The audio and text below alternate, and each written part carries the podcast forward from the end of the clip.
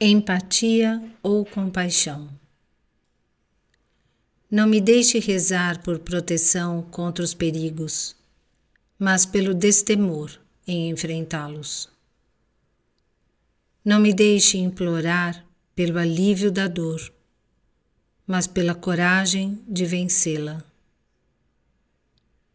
Não me deixe procurar aliados na batalha da vida, mas a minha própria força.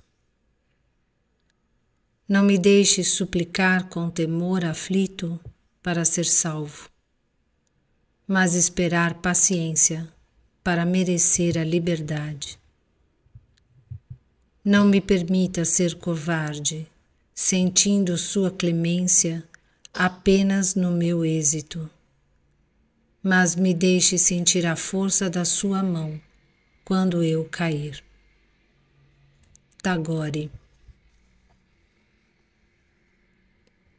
Estar presente ao lado de alguém que precisa de cuidados paliativos não é viver pelo outro o que ele tem para viver.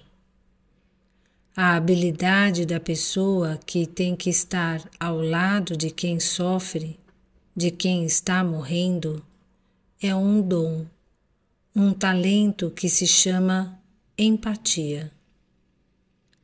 Empatia é a habilidade de se colocar no lugar do outro.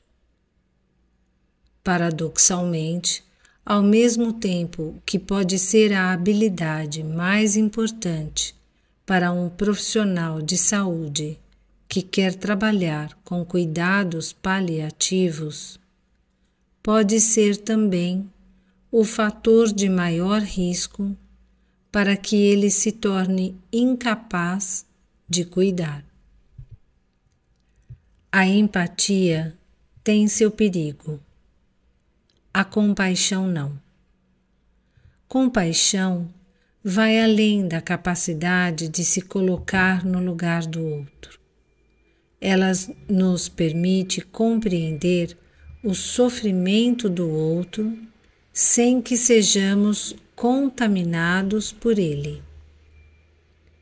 A compaixão nos protege desse risco.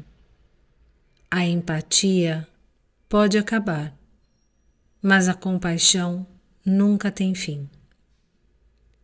Na empatia, às vezes cega de si mesma, podemos ir em direção ao sofrimento do outro e nos esquecermos de nós.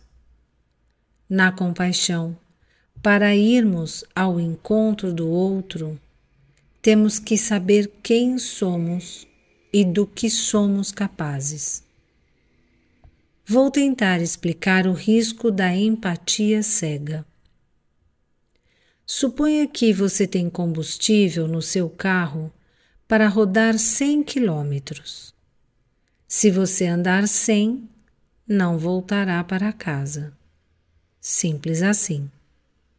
Se você tem capacidade de se colocar no lugar do outro, porém desconhece sua autonomia, corre o risco de entrar no lugar dele e nunca mais voltar para o seu.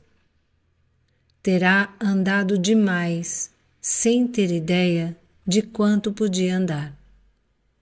Então, o primeiro passo para quem deseja se envolver com cuidados paliativos é se conhecer.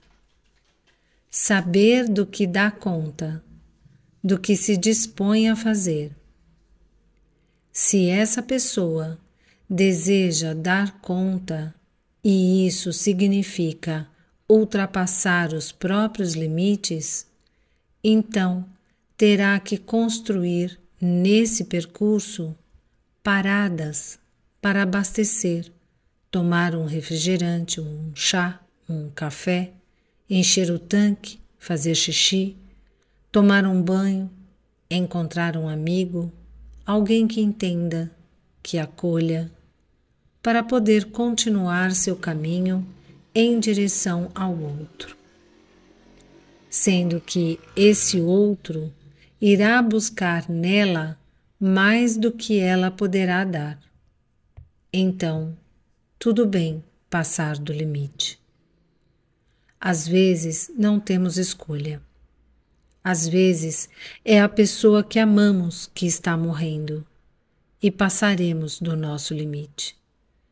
Só que, para dar conta de estar presente, teremos que atentar primeiro para nós mesmos.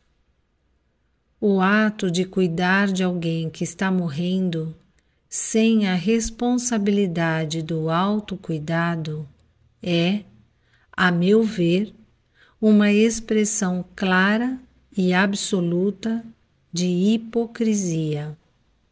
Total hipocrisia. Quem cuida do outro e não cuida de si acaba cheio de lixo. Lixo de maus cuidados físicos, emocionais e espirituais. E lixos não servem para cuidar bem de ninguém. Simples assim.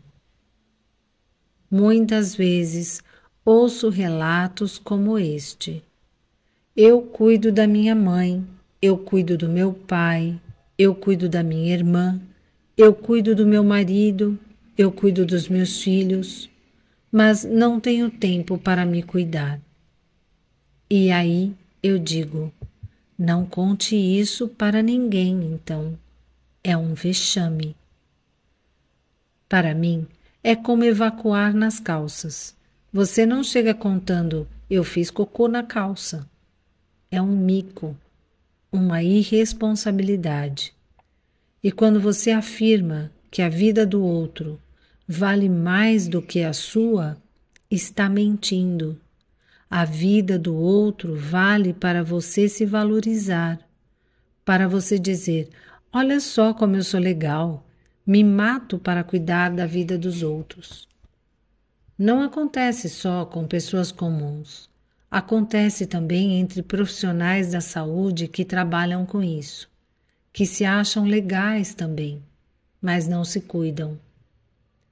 A empatia permite que nos coloquemos no lugar do outro e sintamos sua dor, seu sofrimento. A compaixão nos leva a compreender o sofrimento do outro e a transformá-lo. Por isso, precisamos ir além da empatia.